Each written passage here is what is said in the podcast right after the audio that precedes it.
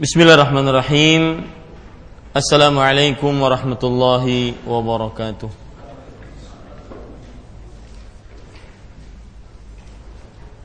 Innal hamdalillah nahmaduhu wa nasta'inuhu wa nastaghfiruh wa na'udzu billahi min shururi anfusina wa sayyiati a'malina man yahdihillahu fala mudilla lahu wa man yudlil fala وأشهد أن لا إله إلا الله وحده لا شريك له وأشهد أن محمدا عبده ورسوله. يا أيها الذين آمنوا اتقوا الله حق تقاته ولا تموتن إلا وأنتم مسلمون. يا أيها الناس اتقوا ربكم الذي خلقكم من نفس واحدة وخلق منها زوجها وبث منهما رجالا كثيرا ونساء واتقوا الله الذي تساءلون به والأرحام إن الله كان عليكم رقيبا. يا أيها الذين آمنوا اتقوا الله وقولوا قولا سديدا يصلح لكم أعمالكم ويغفر لكم ذنوبكم ومن يطع الله ورسوله فقد فاز فوزا عظيما أما بعد.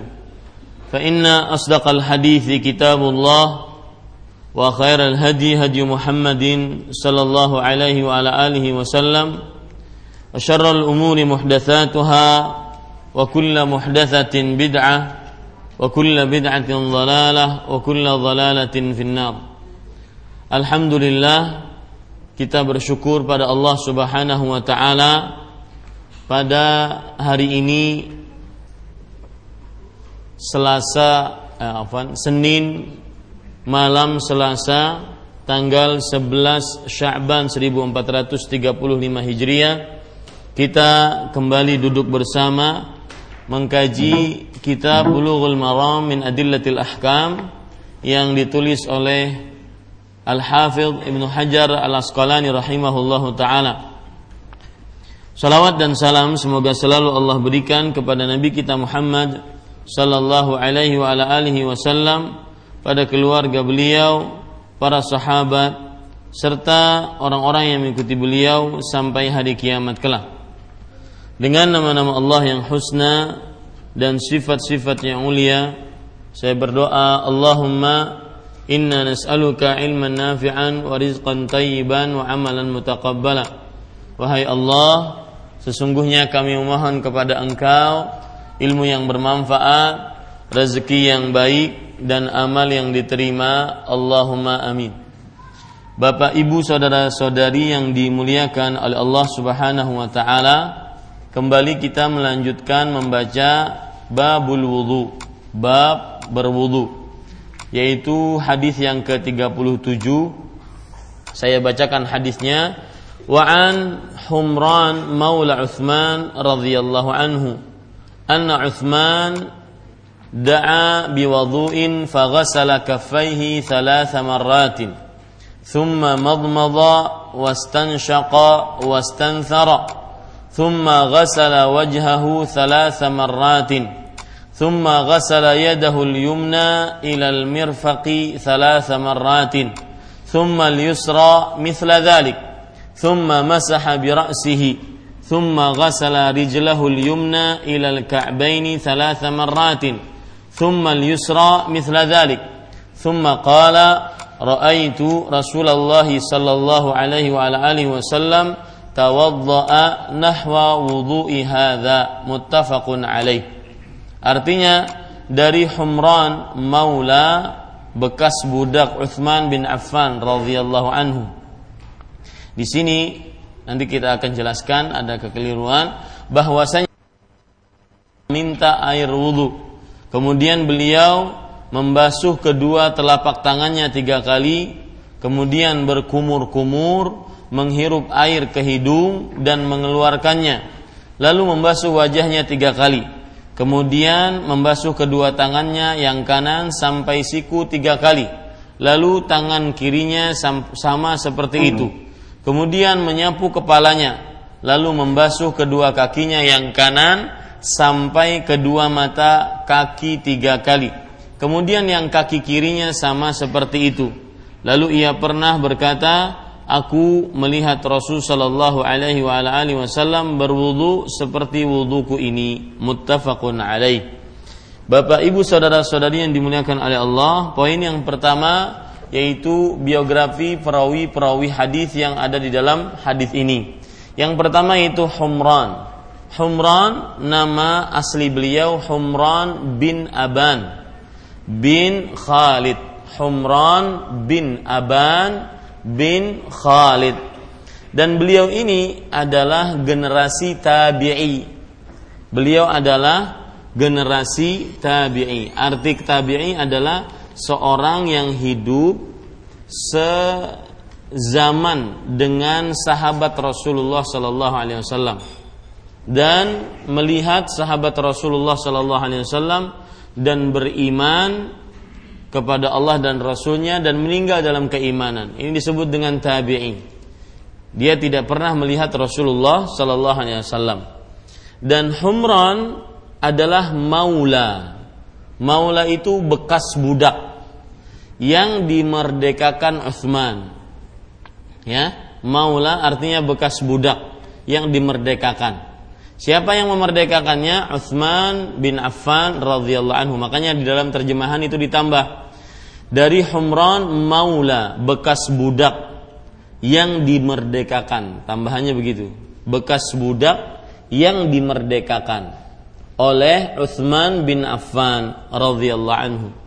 Jadi setiap ada kata maula dalam bahasa Arab, maka salah satu artinya adalah bekas budak yang dimerdekakan.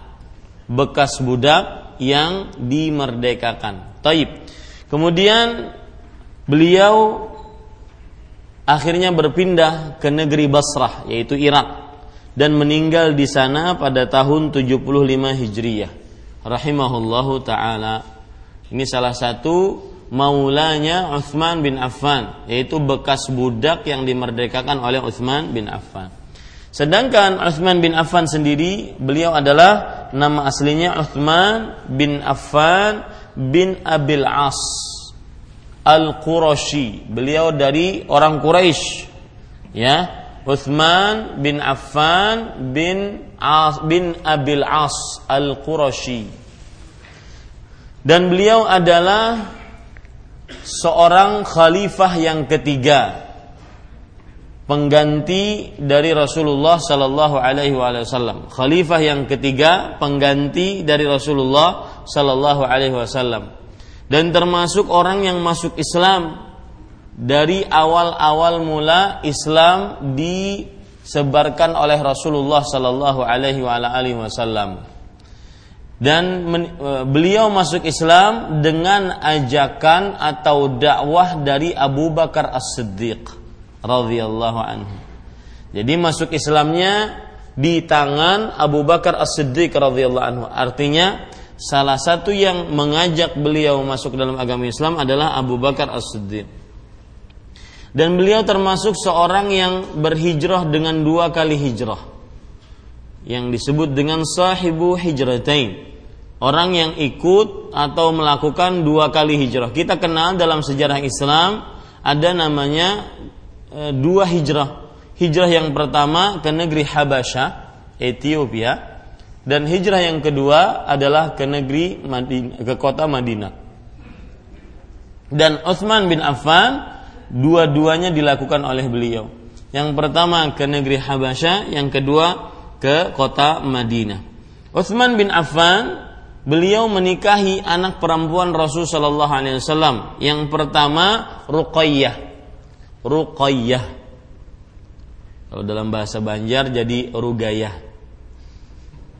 Di Kiau Gayah. ya, Ruqayyah. Ya, dan meninggal Ruqayyah ini. Kemudian menikah lagi dengan salah satu istri eh, salah satu anak perempuan Rasulullah Shallallahu Alaihi Wasallam juga yaitu bernama Ummu Kalthum. Ummu Kalthum. Makanya beliau Utsman bin Affan mempunyai gelar Dzun Nurain. Dzun Nurain. Tulisan Dzun Nurain dalam bahasa Arab begini. Nurain.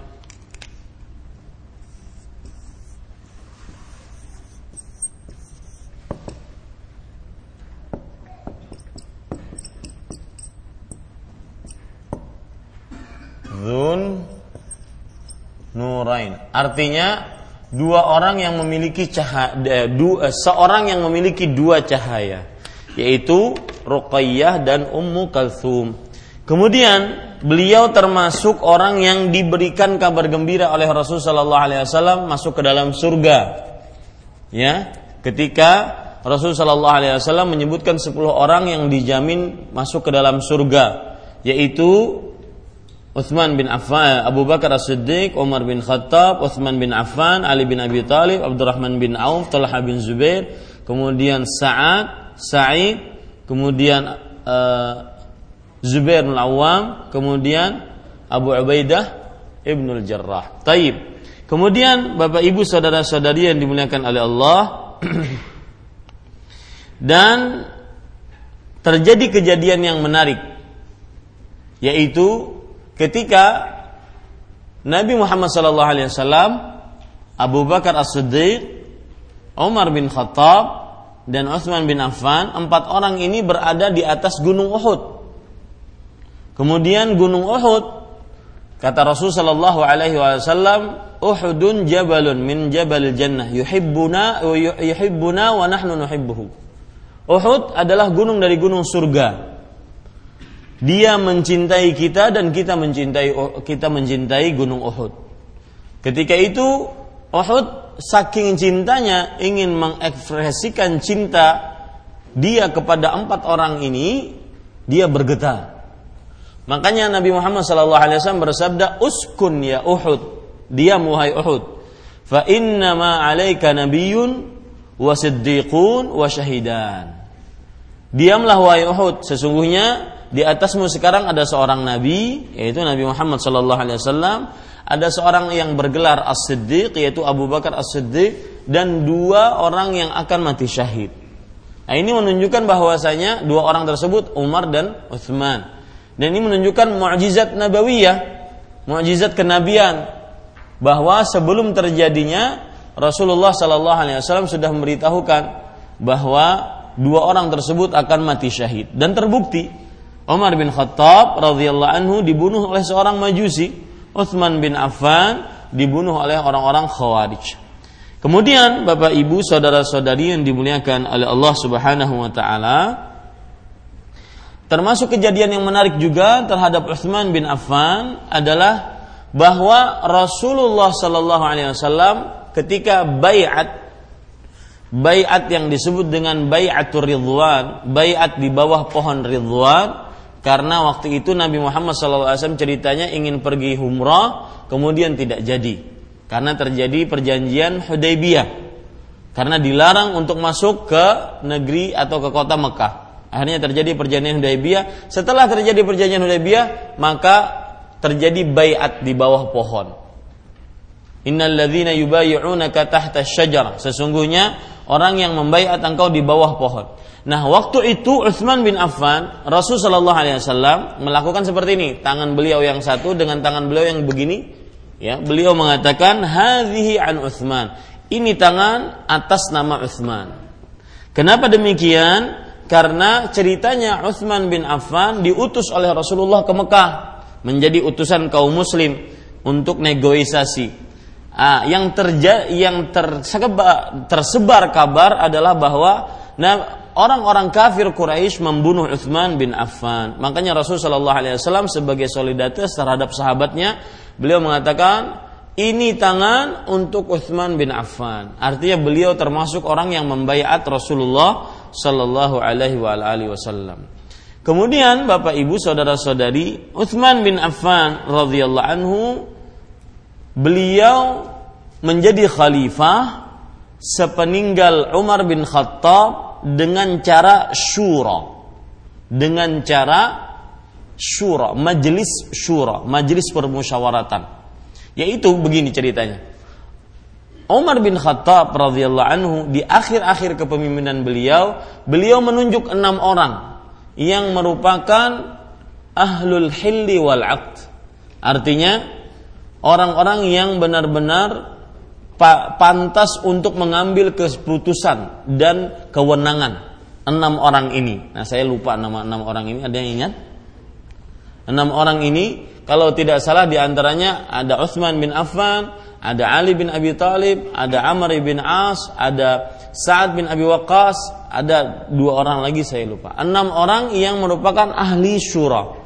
Nah dari sinilah para ulama mengatakan ini kebetulan kita ingin memilih presiden kita. Jangan lupa banyak-banyak berdoa kepada Allah. Mudah-mudahan mendapatkan pemimpin yang saleh dan musleh. Maka e, cara yang paling benar untuk mencari pemimpin adalah dengan syura, dengan permusyawaratan, majlis permusyawaratan. Yang menentukan siapa anggota majlis tersebut pun adalah orang-orang yang memang benar-benar terpercaya ya tidak melalui sistem yang disebut dengan demokrasi. Taib, Bapak Ibu saudara-saudari yang dimuliakan oleh Allah. Kemudian uh, akhirnya pada tanggal awal bulan Muharram, pada tanggal 1 dari bulan Muharram tahun 24 ya, beliau dibaiat menjadi pemimpin sepeninggal Umar bin Khattab radhiyallahu anhu. Tahun berapa?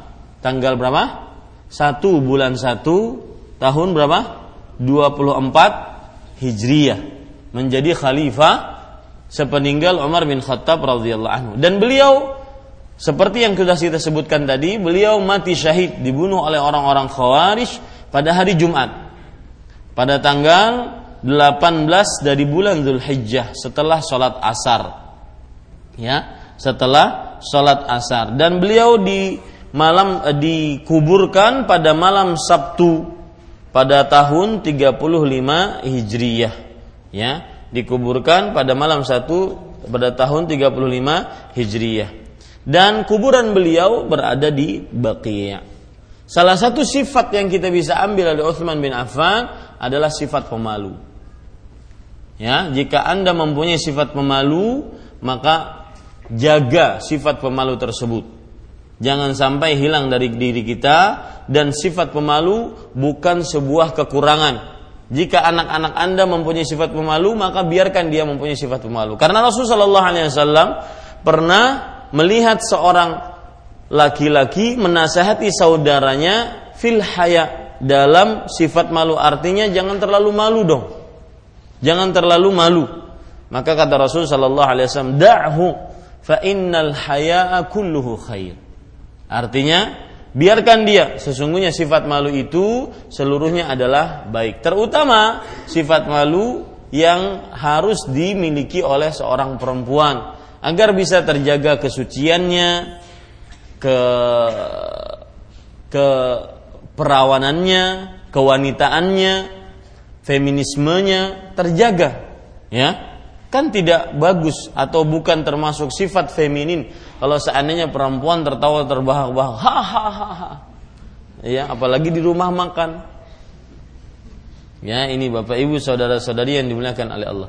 Taib kemudian poin selanjutnya adalah makna dari hadis ini. Di sini diceritakan anna Utsman da'a biwudu'in. Bahwasanya Utsman pernah meminta air wudhu ya meminta air wudhu artinya beliau pernah di meminta kepada Humran untuk didatangkan air wudhu kemudian beliau membasuh kedua telapak tangannya tiga kali Bapak Ibu saudara-saudari yang dimuliakan oleh Allah Subhanahu wa taala telapak tangan adalah batasannya pergelangan tangan ya yang membedakan antara lengan dengan telapak tangan adalah e, tulang yang ada pada pergelangan tangan tersebut ya. Makanya Bapak Ibu saudara-saudari dalam bahasa Arab telapak tangan disebut dengan kafun kenapa demikian li'annaha takuful adza anil badan karena ya telapak tangan dia menahan menahan bahaya untuk anggota tubuh. Jadi dengan tangan tersebut tertahan bahaya untuk anggota tubuh. Makanya disebut dengan kafhun. Li'annaha takufful adza 'anil badan. Karena dia menahan bahaya untuk untuk badan. Taib. Nah di sini Rasulullah SAW menyatakan membasuh kedua telapak tangan tiga kali. Telapak tangan yang dibasuh ya, bukan sama lengannya, telapak tangan saja. Kemudian Rasulullah SAW bersabda, kemudian berkumur-kumur. Dalam bahasa Arabnya summa tamadmadha berkumur-kumur. Kalau kita lihat kamus bahasa Arab tamadmadha dalam yang diterjemahkan di buku kita berkumur-kumur adalah ada ma'a fi famihi. Dia memutar-mutarkan air di mulutnya. Itu namanya berkumur-kumur. Ya, memutar-mutarkan air di mulutnya. Itu namanya apa? Madmadah atau berkumur-kumur. Kemudian menghirup air ke hidung, ya, yang disebut dengan istinsyaq. Apa arti menghirup air ke hidung? Maksudnya adalah kalau kita lihat kamus bahasa Arab istinsyaq dzadzbul ma bin nafasi ila batinil af.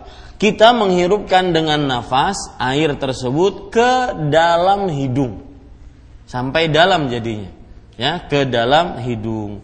Nah, ini namanya masuk menghirupkan air ke hidung dan atau mengeluar eh, dan mengeluarkannya yang disebut dengan istinsar yaitu mengeluarkan air dari hidung.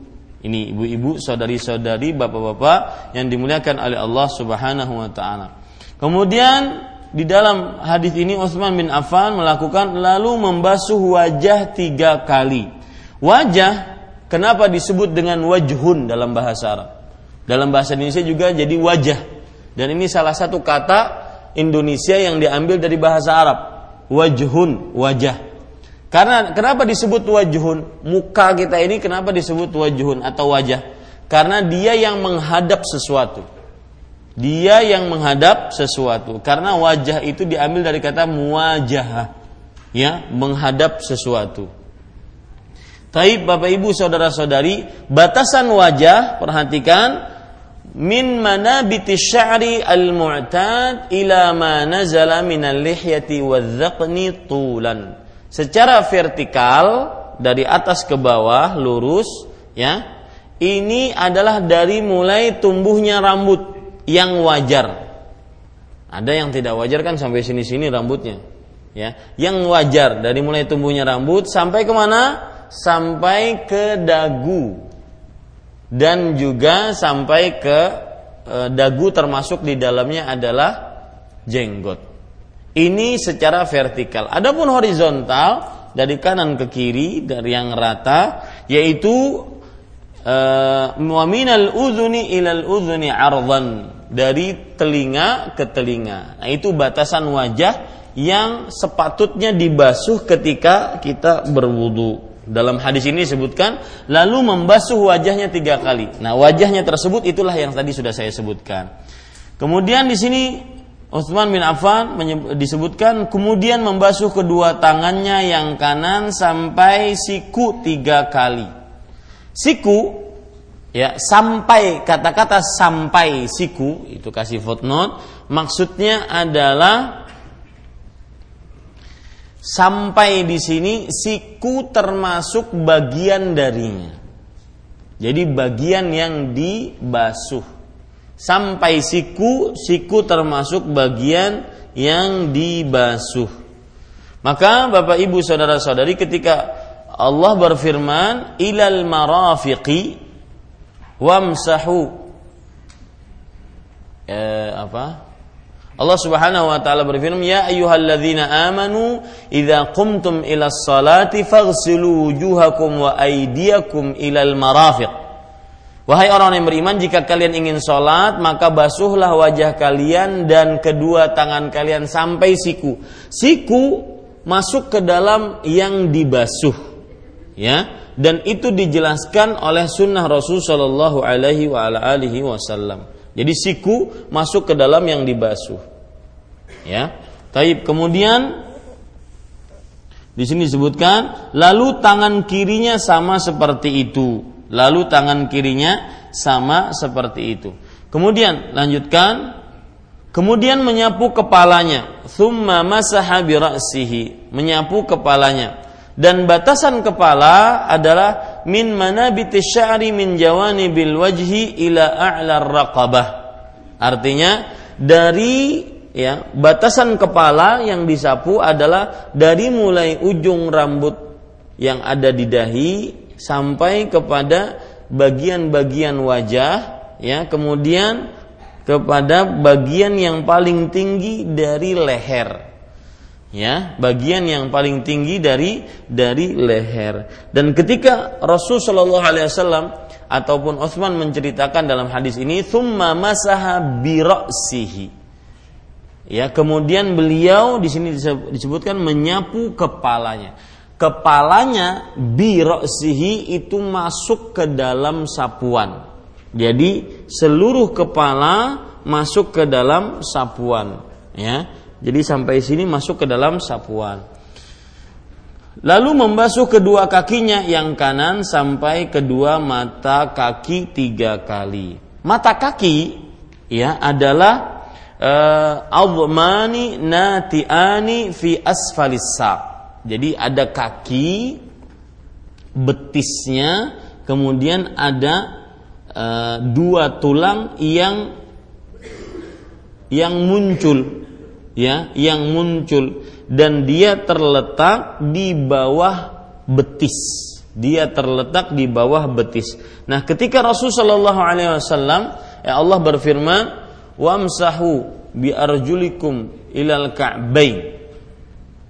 Artinya eh wagsilu bi arjulukum ila ka'bain dan basuhlah uh, kaki kalian sampai kepada kedua mata kaki. Artinya dua mata kaki masuk kepada basuhan. Dua mata kaki masuk kepada basuhan. Kemudian yang kaki kirinya sama seperti itu, sama juga. Lalu ia berkata, aku melihat Rasul Shallallahu Alaihi Wasallam berwudu seperti wuduku ini. Bapak Ibu saudara-saudari yang dimuliakan oleh Allah Subhanahu wa taala, itu adalah makna dari hadis ini dan hadis ini muttafaqun alaih. Artinya muttafaqun alaih istilah yang dipakai oleh Al-Hafidz Ibnu Hajar Al-Asqalani, Al-Asqalani. Apa maksudnya muttafaqun alaih? Yang diriwayatkan oleh Imam Bukhari dan Imam Muslim. Yang diriwayatkan oleh Imam Bukhari dan Imam Muslim. Taib. Kemudian pelajaran yang kita bisa ambil dari hadis ini. Jadi derajat hadis sudah jelas, hadisnya sahih. Pelajaran yang kita bisa ambil dari hadis ini adalah satu keutamaan Utsman bin Affan. Keutamaan Utsman bin Affan radhiyallahu anhu yang mana beliau ketika mengajar maka langsung mencontohkan dengan contoh bukan hanya sekedar dengan ucapan ya mencontohkan dengan dengan contohnya langsung kemudian faedah yang selanjutnya hadis ini termasuk salah satu hadis yang merupakan pokok tata cara berwudunya Rasulullah Sallallahu Alaihi Wasallam.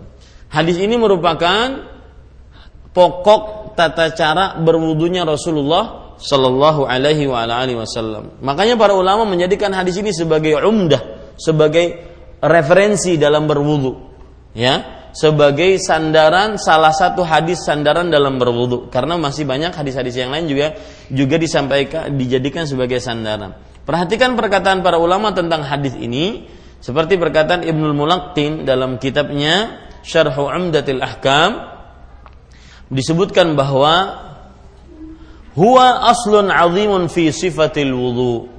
Ini adalah hadis yang merupakan pokok asal muasal tentang sifat wudunya Rasulullah Sallallahu Alaihi Wasallam.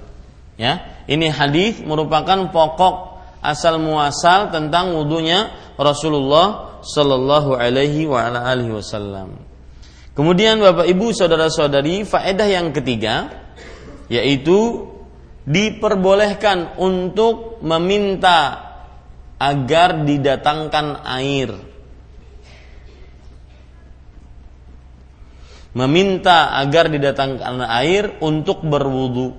Karena asal hukum meminta itu tercela, tetapi untuk wudhu boleh kita minta didatangkan air. Ya. Taib Bapak Ibu saudara-saudari yang dimuliakan oleh Allah Subhanahu wa taala,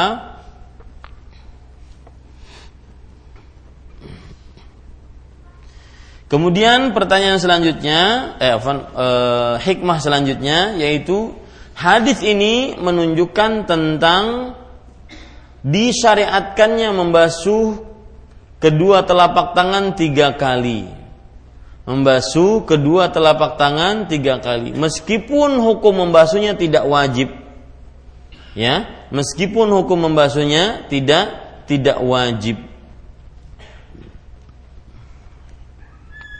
Imam Ibnu Qudamah rahimahullah taala mengatakan, "Walaysa ghusluhuma biwajibin 'inda ghairil qiyam minan naum bi khilafi bi khilaf eh, bi ghairi khilafin na'lamu." Artinya, dan bukan membasuh kedua telapak tangan wajib bagi siapa yang bangun bukan dari tidurnya. Jadi kalau kita tadi Misalkan kita di pasar, kita bekerja, ingin sholat zuhur, kita berwudu membasuh kedua telapak tangan. Nah ini hukumnya tidak wajib. Yang wajibnya kapan? Kalau setelah tidur malam atau tidur siang. Tidur malam atau tidur siang. Tapi yang lebih ditekankan tidur malamnya. Dan apa hikmah? Ini pelajaran selanjutnya. Apa hikmah membasuh kedua telapak tangan? Maka hikmahnya adalah karena kedua telapak tanganlah yang merupakan alat untuk berwudu. Ini kan luar biasa. Hikmah dari membasuh kedua telapak tangan karena memang kedua telapak tangan alat untuk apa? Untuk berwudu. Jadinya maksudnya ketika kita membasuh wajah, ketika kita membasuh kedua tangan, ketika kita mengusap kepala, rambut kepala, ya dan telinga. Ketika kita membasuh kaki semuanya memakai apa? Memakai kedua telapak tangan. Maka Bapak Ibu saudara-saudari yang dimuliakan oleh Allah Subhanahu wa taala ini menunjukkan bahwa termasuk hikmah dalam membasuh kedua telapak tangan adalah karena kedua telapak tangan adalah alat untuk berwudu. Taib Bapak Ibu saudara-saudari yang dimuliakan oleh Allah Subhanahu wa taala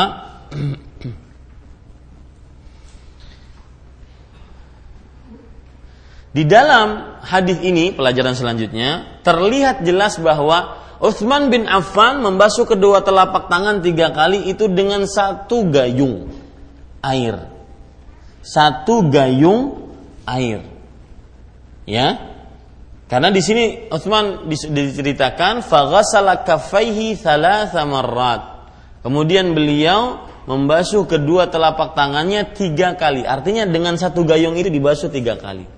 Tidak usah ngambil gayung yang lain, tetapi dengan satu gayung itu apa? Dibasuh tiga tiga kali. Dan ini tidak berlaku kalau kita memakai ledeng, ya memakai uh, shower atau yang semisalnya. Kemudian Bapak Ibu dan di sana ada riwayat lain, fa'afraga ala kafaihi thalatha mirar faghas. Lalu beliau menuangkan di atas di atas eh, pada kedua telapak tangannya sebanyak tiga kali lalu beliau membasuh keduanya.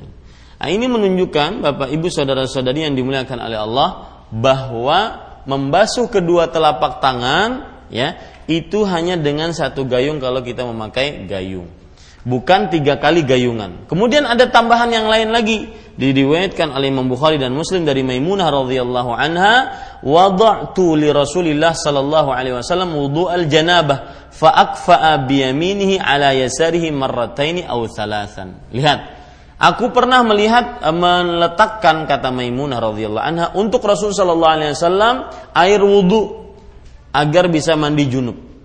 Maka beliau menuangkan dengan tangan kanannya ke tangan kirinya dua kali atau sebanyak tiga kali. Nah ini berarti menunjukkan bahwa membasuh kedua telapak tangan dengan apa? Satu gayung air saja, bukan tiga kali gayung.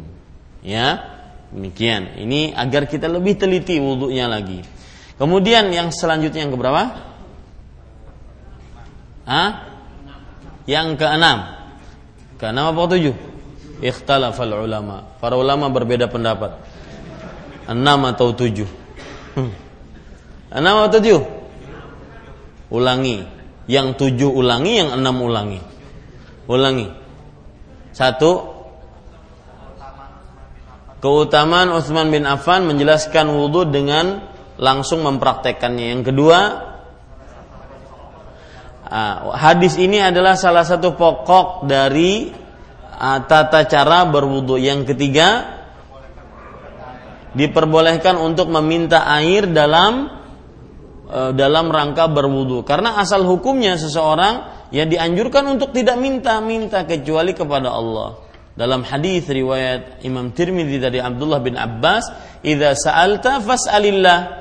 Wa idza sta'anta fasta'in billah. Jika engkau minta, mintalah kepada Allah. Jika engkau minta tolong, minta tolonglah kepada Allah. Yang keempat, disyariatkan membasuh kedua telapak tangan tiga kali. Ya, yang kelima,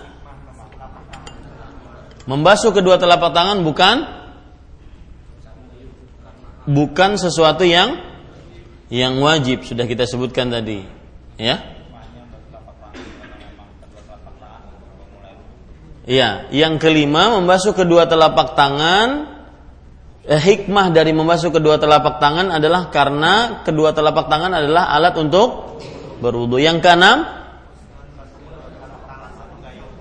Utsman bin Affan radhiyallahu anhu membasuh kedua telapak tangan tiga kali dengan satu kali gayung. Yang ke yang ketujuh sekarang. Taib. Yang ketujuh yaitu Bapak Ibu saudara-saudari yang dimuliakan oleh Allah bahwa da, hadis ini menunjukkan dianjurkannya untuk menigakalikan basuhan. Untuk menigakalikan basuhan. Ya, yang disebutkan secara tiga kali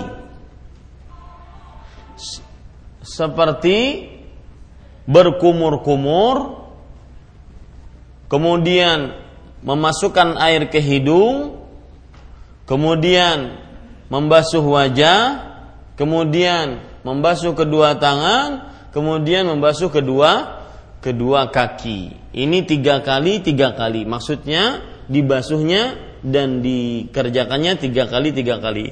Imam Bukhari rahimahullah taala mengatakan babul wudhu'i salasan salasan. Bab berwudhu itu dengan tiga kali tiga kali. Kemudian Bapak Ibu saudara-saudari yang dimuliakan oleh Allah Subhanahu wa taala, perhatikan selanjutnya yang ke delapan diperbolehkan untuk membasuh sebagian anggota wudhu tiga kali, sebagian yang lain dua kali. Diperbolehkan membasuh sebagian anggota wudhu tiga kali, sebagian yang lain dua kali. Sebagaimana dalam hadis Abdullah bin Zaid radhiyallahu anhu diriwayatkan oleh Imam Bukhari dan Muslim anna Nabi sallallahu alaihi wasallam tawaddaa fa ghassala wajhahu thalathan wa ghassala yadayhi marratain wa masaha ra'sahu marratan. Dari Abdullah bin Zaid radhiyallahu anhu beliau meriwayatkan bahwa Nabi Muhammad SAW berwudu. Lalu beliau membasuh wajahnya tiga kali. Membasuh tangannya dua kali. Artinya tangan kanan dua kali tangan kiri dua kali. Membasuh kepalanya mengusap kepalanya satu kali. Nah, ini boleh berarti. Ya. Berdasarkan hadis ini diperbolehkan kita tidak mesti harus apa? Harus tiga kali seluruhnya dari awal sampai akhir. Tidak. Tetapi boleh kalau seandainya wajah sekali, kemudian tangan dua kali, kaki tiga kali. Kemudian mengusap kepala satu kali, boleh. Artinya tidak sama tidak mesti harus sama dari mulai awal sampai akhir berdasarkan hadis ini. Perhatikan perkataan Imam Nawawi dalam kitab beliau Al-Majmu' ya Al-Minhaj Syarah Nawawi ala Sahih Muslim. Beliau mengatakan fihi dalalatun ala jawazi mukhalafatil a'dha. Di dalam hadis tersebut terdapat bukti atau dalil bahwa bolehnya tidak sesuai basuhan satu anggota dengan yang lainnya. Boleh. Satu anggota dengan yang lainnya boleh tidak sesuai. Ghassala ba'daha thalathan wa ba'daha marratain. Sebagian kita basuh tiga kali sebagian yang lain dua kali. Nah pertanyaan kalau di tangan kanan tiga kali tangan kirinya satu kali boleh nggak? Hah? maka jawabannya bapak ibu yang ada adalah jenis. Jadi kepala tiga kali basuh misalkan kemudian tangan kanan tangan kiri dua kali dua kali. Nah begitu boleh. Atau tangan kanan tangan kiri satu kali satu kali itu boleh. Adapun tangan kanan dua kali tangan kiri ah koler satu kali aja ya maka itu tidak ada atau belum ada contohnya dari Rasul Shallallahu Alaihi Wasallam. Taib. Imam Nawawi kemudian mengatakan wa marratan. Dan sebagian yang lain satu kali. Wa hadza jaizun. Ini boleh bukan wajib ya boleh. Artinya kalau ingin mengerjakan silahkan. Wal wudu ala hadhihi sifati sahihun bila syakkin. Wudu dengan sifat seperti ini sah tanpa ada keraguan. Walakinnal mustahabba tathhirul a'dha kullahu kulliha thalathan thalathan kama qaddamna. Akan tetapi yang sangat dianjurkan adalah membasuh anggota-anggota wudu seluruhnya tiga kali, tiga kali. Taib. Wa inna ma kanat mukhalafatuha minan Nabi sallallahu alaihi wasallam fi ba'dil awqat bayanan lil jawaz. Kadang-kadang Rasul sallallahu alaihi wasallam membasuh oh, uh, muka tiga kali, kemudian tangan dua kali dua kali, kaki tiga kali misalkan, itu menunjukkan kepada penjelasan tentang kebolehan, ya tentang kebolehan. Isa ya, ya silahkan ada dulu.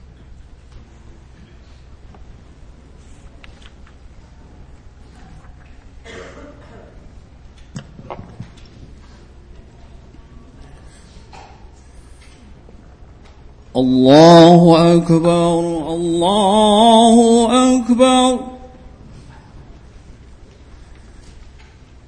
الله أكبر الله أكبر. أشهد أن لا إله إلا الله.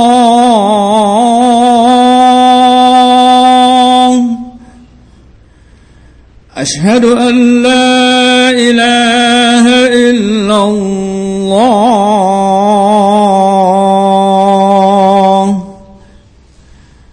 أشهد أن محمد رسول الله.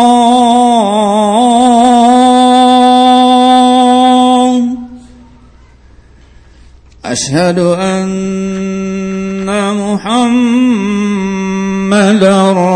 رسول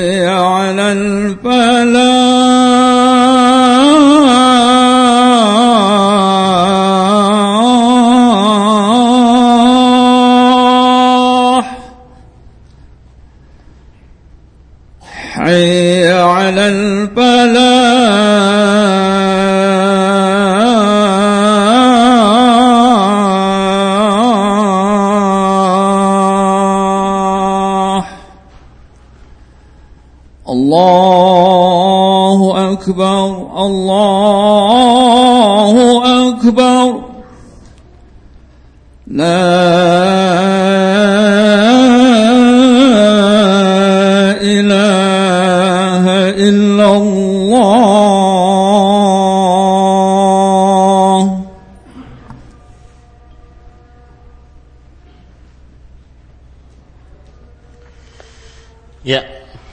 Bapak Ibu saudara-saudari yang dimuliakan oleh Allah, kita lanjutkan. Tadi sudah kita bicarakan faedah yang ke berapa? Yang ke delapan. Bahwa apa? Diperbolehkan untuk me membasuh anggota wudhu berbeda jumlah bilangannya. Kemudian Bapak Ibu saudara-saudari yang dimuliakan oleh Allah Subhanahu wa taala, poin selanjutnya tidak diperbolehkan membasuh anggota wudhu lebih dari tiga kali. Ya, lebih dari tiga kali. Bahkan Imam Nawawi rahimahullah taala mengatakan ijma' ala karahati ziyadah ala thalath yaitu Eh, kesepakatan para ulama tentang makruhnya menambah basuhan wudhu lebih dari tiga ya bahkan sebagian ulama nanti akan saya bacakan mereka menganggap itu sebuah dosa ya hal ini berdasarkan beberapa hadis di antaranya riwayat Imam An Nasai ya dan hadisnya Hasan yaitu e, Rasul Shallallahu Alaihi Wasallam Beliau bersabda, "Hadzal wudu, faman zada ala hadza faqad asaa wa ta'adda wa zalam." Inilah tata cara berwudu yang benar. Barang siapa yang menambah atas itu yaitu berwudu tiga kali tiga kali maka sungguh ia telah berbuat buruk melampaui batas dan melakukan kezaliman. Lihat perkataan para ulama tentang tidak bolehnya lebih daripada tiga kali. Qala Tirmidzi, Imam Tirmidzi mengatakan setelah beliau meriwayatkan hadis bahwa Rasul Shallallahu Alaihi Wasallam berwudu membasuh anggota wudunya tiga kali tiga kali, beliau berkata, wal amalu ala hadza qad eh, inda amati ahli ilm anna al wudu'a yujzi'u marratan marratan wa marrataini afdal wa afdaluhu thalathun. Wa ba' wa laysa ba'dahu syai. Bahwa mengamalkan hadis ini menurut para kebanyakan ulama. Bahwa berwudu diperbolehkan atau sah satu kali satu kali membasuhnya atau dua kali dua kali lebih utama. Lebih utama lagi tiga kali. Dan tidak boleh lebih dari itu. Di dalam perkataan yang lain Abdullah bin Mubarak mengatakan la amanu idza zada fil wudu ala thalath an an ya'tham. Aku tidak menjamin. Kalau ada orang yang menambah wudhunya lebih dari tiga kali maka dia berdosa. Aku tidak menjamin dia lepas dari dosa. Uh, Imam Ahmad dan juga Ishaq bin Rahuyah mengatakan sebagaimana disebutkan dalam kitab Jami' Tirmidzi la yazidu ala thalath illa rajulun mubtala. Tidak ada yang menambah dari tiga ya kecuali seseorang yang diuji. Kecuali seseorang yang diuji. Kemudian ada lagi perkataan yang menarik juga dari Ibrahim ibn Yazid an-Nakhai yang sebagaimana dinukilkan oleh Ibnu Ibnu Qudama tasydidul wudu syaitan. Terlalu berlebihan dalam berwudu itu termasuk daripada syaitan. Terlalu berlebihan dalam berwudu. Ya, tidak boleh lebih dari tiga. Walau kana hadza fadlan la uthara la authara bihi ashabu Muhammadin sallallahu alaihi wasallam. Kalau seandainya itu baik, niscaya akan diwariskan oleh para sahabat Nabi radhiyallahu anhu. Lihat, ya, yang menjadi standar adalah siapa? Para sahabat. Kalau itu baik nih saya akan di, diwariskan oleh para sahabat Rasul Shallallahu Alaihi Wasallam. Kemudian sebelum kita sholat isya ada tambahan riwayat, ya, yang tidak ada dalam buku bapak-bapak sekalian. Tambahan riwayat adalah penyempurna dari hadis ini. Jadi hadis ini ada tambahannya sebenarnya. Jadi begini, setelah uh, Utsman bin Affan berwudu dengan sempurna, kemudian beliau mengatakan, "Ra'aitu Rasulullah sallallahu alaihi wasallam tawadda'a nahwa wudu'i hada." Aku melihat Rasul sallallahu alaihi wasallam berwudu seperti wuduku ini, sebagaimana disebutkan dalam kitab kita. Kemudian ada tambahannya, Kemudian Nabi bersabda, "Man tawadda'a nahwa wudu'i hadza, thumma qama faraka'a raka'atain, la yuhditsu fihi ma ghufira lahu ma taqaddama min dzambi." Lihat keutamaan berwudu. Ya. Barang siapa yang berwudu seperti wuduku ini, kemudian dia sholat dua rakaat, dia tidak berhadas di dalam keduanya. Nah nanti kata-kata berhadas di dalam keduanya apa artinya kita bahas. Maka niscaya diampuni dosanya yang telah lalu. Kan keutamaan. Berwudu dengan sempurna, kemudian sholat dua dua rakaat. Nah, Bapak Ibu saudara-saudari yang dimuliakan oleh Allah Subhanahu wa taala, jadi pelajaran yang ke 10 yang terakhir bahwa keutamaan mengerjakan sholat setelah berwudu yaitu diampuni dosanya. Dan saya sering mengatakan apa saja amalan yang berpahala menghapuskan dosa jangan pernah diremehkan. Karena kita ini harus mengakui bahwa kita sudah dicap sebagai makhluk-makhluk yang banyak dosa. Ya, maka jangan pernah remehkan amalan-amalan yang menghapuskan pahala. Ini nanti masuk bulan Ramadan. Dan saya umumkan di sini bahwa e, saya akan safar tanggal 10 sampai 19. Kemudian setelah itu dari mulai tanggal 21, 23, 24, 25, 26 kita akan e, tidak mempelajari kitab-kitab seperti biasanya, kita akan kajian intensif ilmiah Islam persiapan sebelum Ramadan. Bulan penuh berkah. Yang nantinya akan ditempel oleh panitia materi-materi kajiannya dan saya harapkan semua yang hadir di sini dan setiap malamnya agar bisa berhadir pada malam-malam itu dari mulai tanggal 21, 22 saya eh ya betul, 22 saya di Baitul Hikmah, 23, 24, 25, 26. Ya. Karena malam itu dari malam pertama kita akan bagikan materi kajian intensifnya.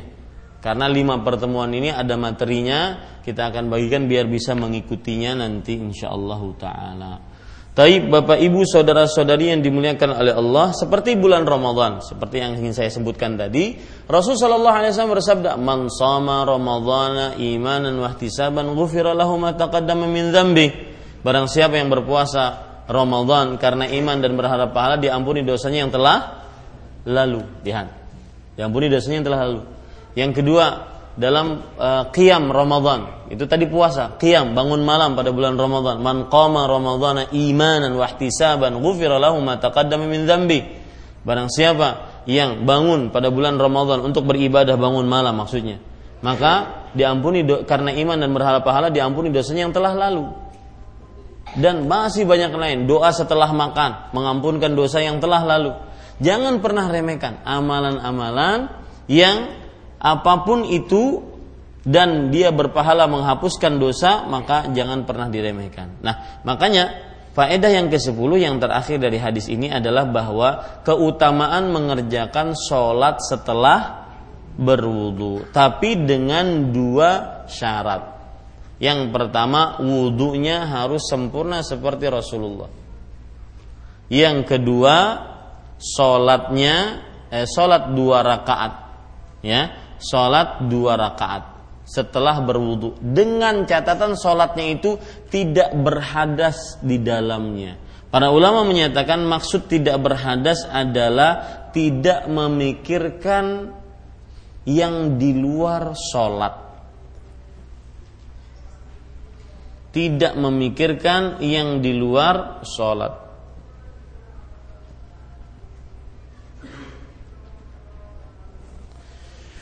Taib itu kira-kira Bapak Ibu saudara-saudari yang dimuliakan oleh Allah Subhanahu wa taala atau kita ambil terakhir faedah terakhir bahwa seluruh hadis yang me, yang menyebutkan tentang pengampunan dosa saya ulangi seluruh hadis yang di dalamnya terdapat sebuah amalan yang menyebutkan tentang pengampunan dosa maka maksudnya adalah pengampunan dosa-dosa kecil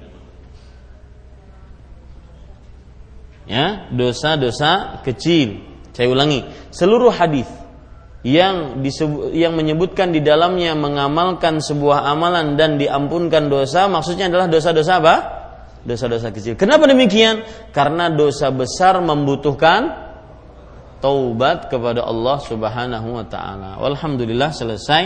Uh, saya pribadi mohon maaf kalau seandainya habis sholat isya kita selesaikan karena uh, pengurus masjid ada rapat intern di dalam masjid ini maka tidak menerima pertanyaan. Dan untuk dari tanggal mulai besok tetap ada kajian Eh, dan yang akan mengisi adalah Ustadz Khairullah Hafizahullah Ta'ala. Kalau seandainya tidak ada kajian pun akan diumumkan nanti melalui SMS demikian.